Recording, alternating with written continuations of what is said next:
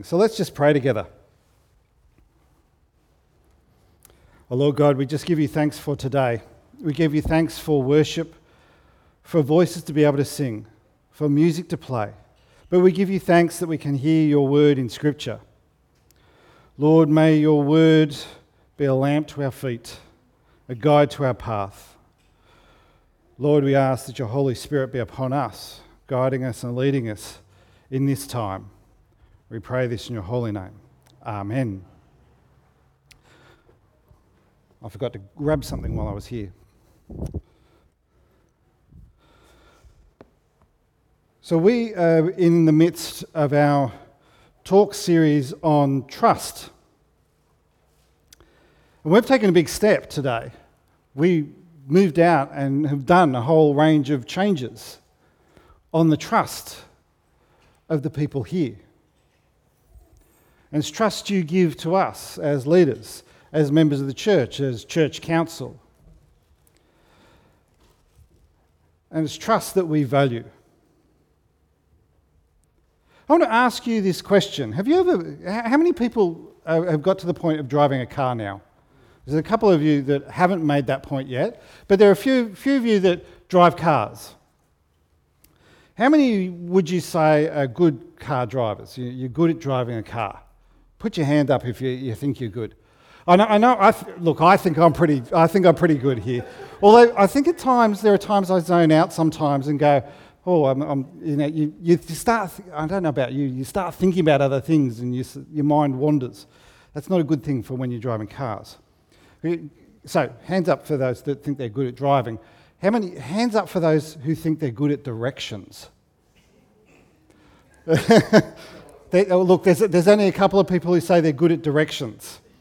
Have you ever been in a car when you're driving and the person sitting next to you, you're going somewhere, the person sitting next to you starts telling you directions? Have you ever noticed, you've already mapped out how you're going to go, the way you're going to go, and they suddenly tell you, no, look, you're going the wrong way. This is much better. Annette's nodding. I don't know why she's nodding, but she is. But it's funny because you as the driver, you know where you're going, you know what you're doing. And sometimes the person that says, look, no, you're going the wrong way, it's better to go this way. You know what happens? Do you get annoyed at that? Yeah. Well, how about this? You know, I've had this happen to me. You've been travelling with another person, and you're going off to a meeting or somewhere that you needed to go, and they've said, look, how about I drive? And you go, okay, that's fine, I'm happy, you can drive, that's all right. I tend to like to be in control, so I tend not to let that happen too often. I don't know whether you've noticed that about me, but Annette's going, yeah. But there are occasions when I just go, okay, look, yes, you can drive. And it's funny because I've been sitting in the car and they've been driving along merrily and I'm suddenly going, you have no idea where you're going, do you? And they're driving along and going, and then you're going, we're going completely the opposite direction. And then they suddenly turn to me and go, do you know where we're going? And I go, yeah. It's frustrating when people start trying to go in a direction and they're going the wrong way and you know the direction. Today we're going to be asking this question.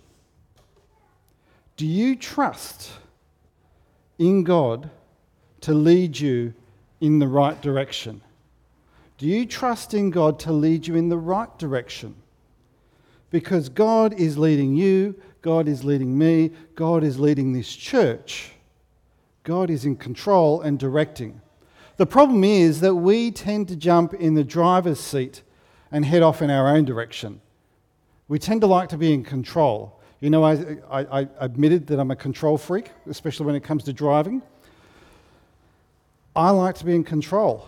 And it's hard for us to actually stop and let God take control. Maybe you've asked this question. If only God would appear to me and give me clear directions. And I'm sure some people have said that. You know, only if God gave me clear directions. Have you ever thought of that? Writing on the wall, just go here. You know, if God would just show up, then I would believe in God like nothing else. You'd do anything for him, because if God was there and showed you clear directions, then you would clearly you'd follow that. Well, it actually begs the question for us. So what would God look like for God to show up in your life, in our church? Would God be young? Would God be old? Would it be a mighty strong wind or a quiet still voice? Would it be the hand of God reaching down and touching? Would it be the old man with the big beard and the lightning bolts ready to smite those who are doing the wrong thing? What is your vision of God turning up and giving you direction?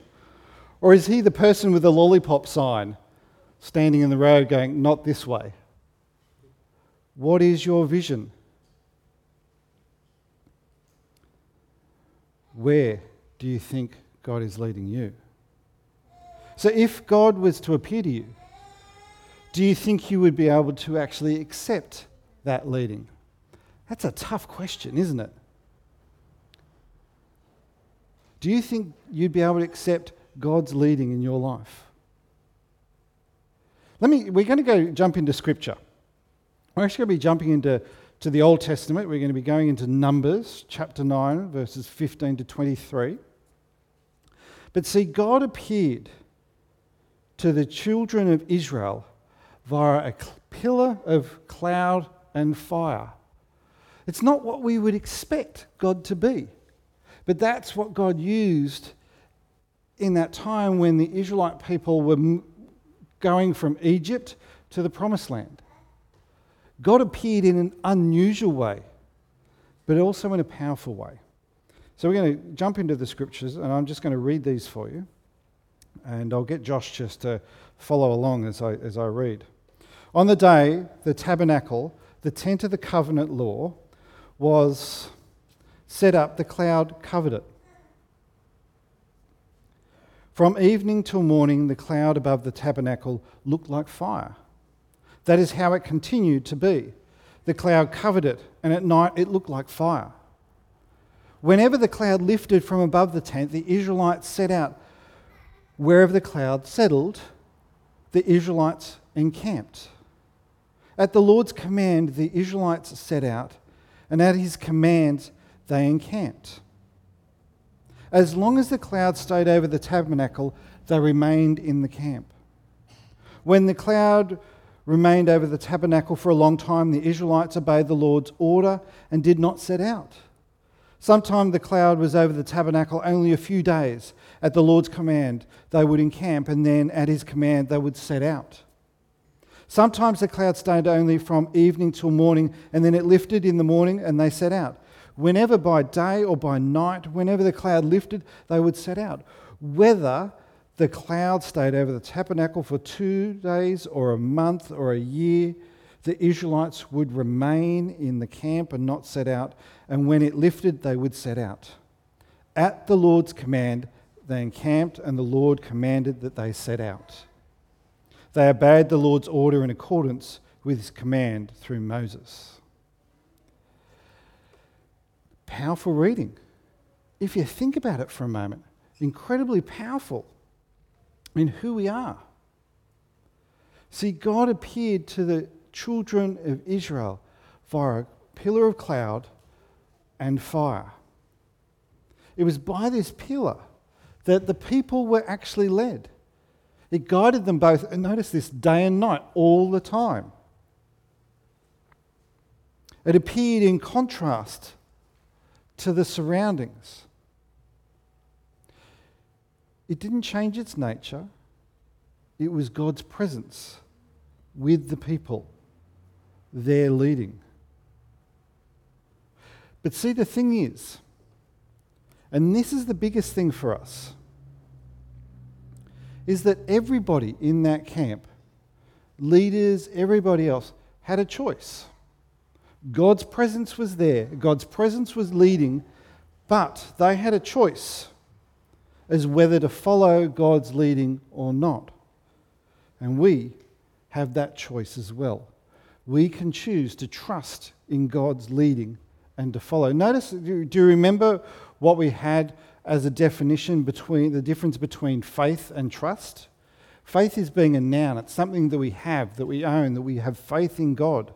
Trust in God is actually us taking action upon that faith and actually stepping out and doing it. So if we were to trust in God's leading, it means actually following and doing as God wants us to do.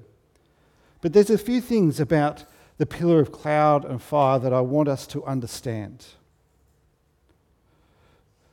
And there are three things, and I'll put them on the sheet for you, the talk notes. There are three phases of actually trusting God's leading. And I think it's important for us as a church to understand that as well. The first point is actually to wait. And I'm going to put it, first point is to wait upon God. Wait for God to actually show you. Wait for God's presence. But also, wait when God stays and rests with you.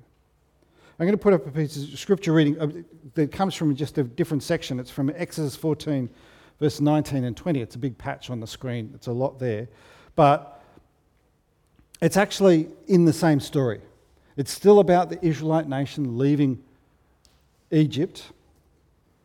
Then the angel of God, who'd been traveling in front of the Israelite army, withdrew and went behind them. The pillar of cloud also moved from in front and stood behind them, coming between the armies of Egypt and Israel.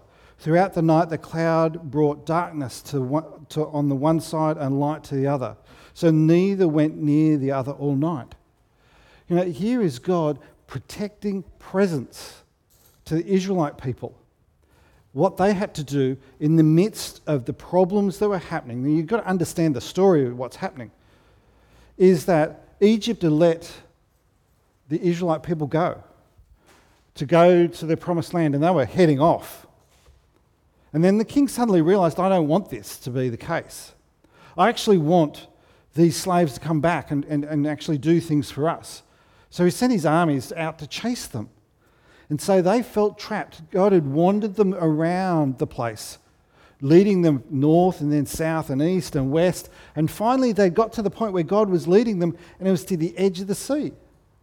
So they had the sea at one side, God leading them towards that, and the armies on the other side coming up behind, and God puts a pause between.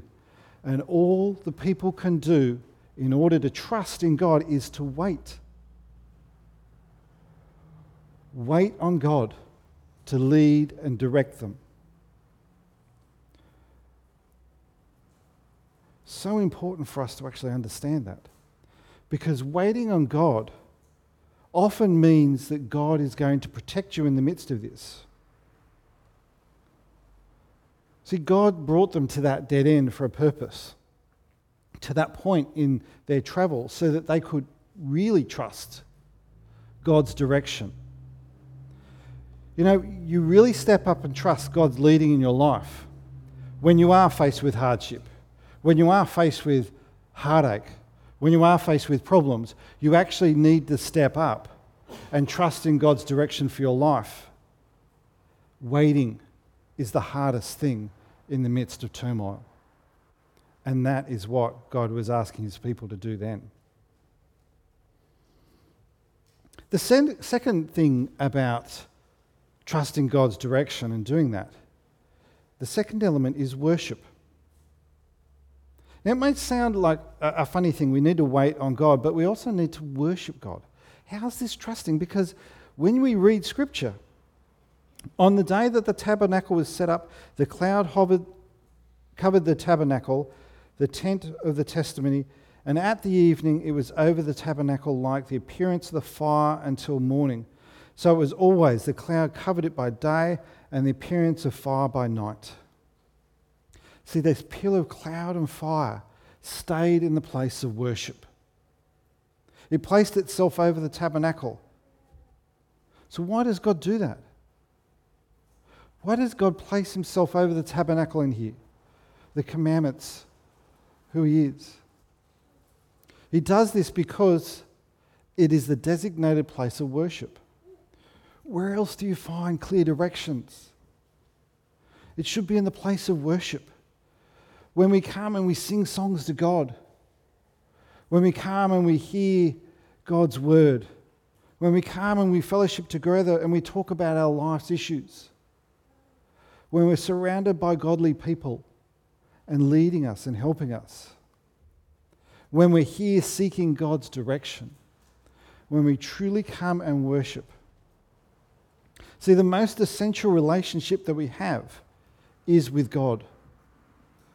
God has promised that He would lead and guide His people. But that relationship was not meant to be one way. It wasn't God just turning up and you just following. There's that act of worship that is part of it, of who we are. So actually turning up week in, week out here is actually following our Lord and His commandments are what we're meant to do.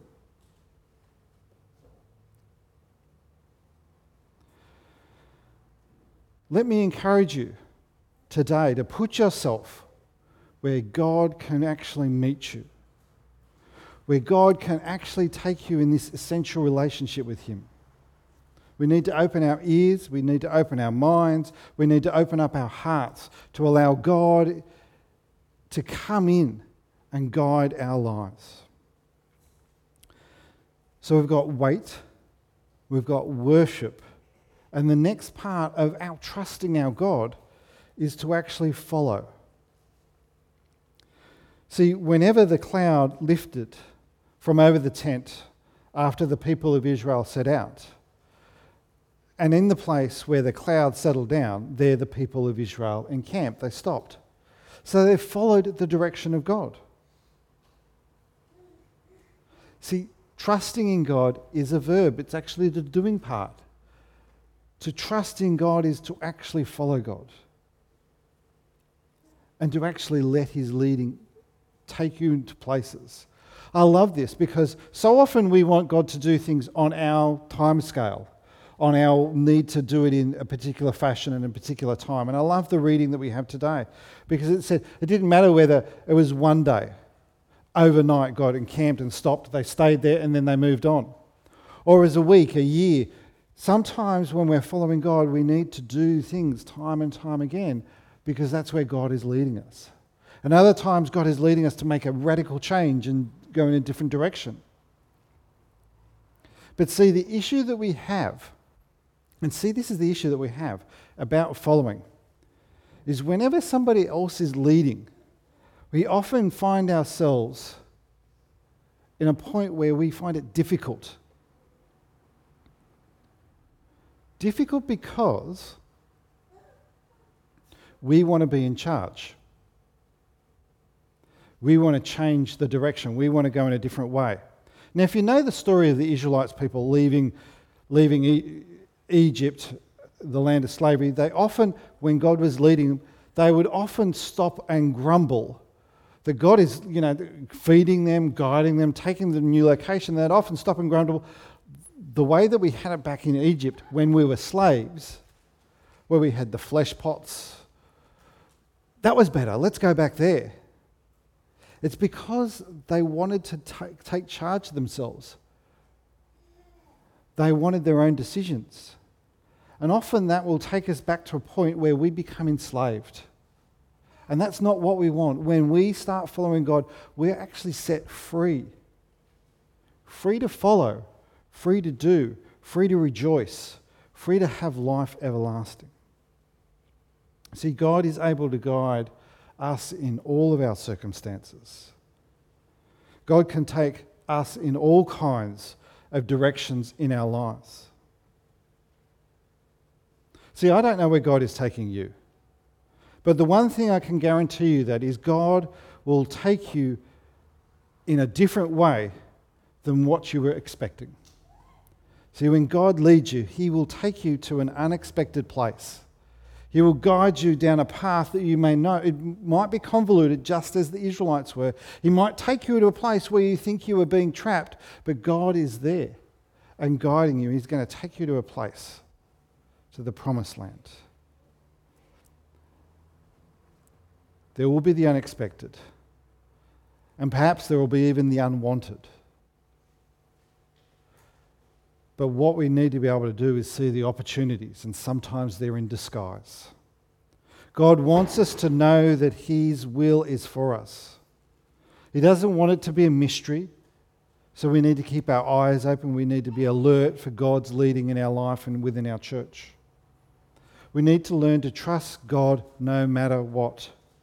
And our overall scripture reading for this series has been Proverbs 3, verse 5 and 6. And we actually have two different versions on the screen. One from the New Living Translation and the NIV. Trust in the Lord with all your heart and lean on not on your own understanding. In all your ways, submit to Him, that is God, and He will make your path straight. He will lead you to where you need to go. It really is trusting in God to lead your life to where you need to be. So let us pray.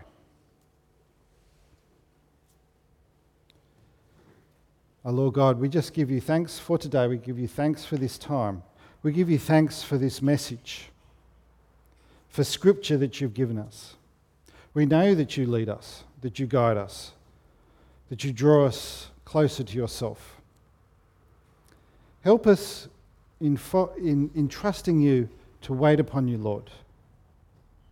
Help us to worship You, Lord. Help us to follow You, Lord. In all these things, Lord, we offer ourselves honestly and openly, so that You may guide us, You may lead us, You may draw us closer to You. And if there is a hard circumstance in your life, I encourage you to wait upon the Lord. I encourage you to follow our Lord and our Maker. I encourage you to worship. I encourage you to follow God's word. May all these things be a part of your life through the name of Jesus Christ. Amen.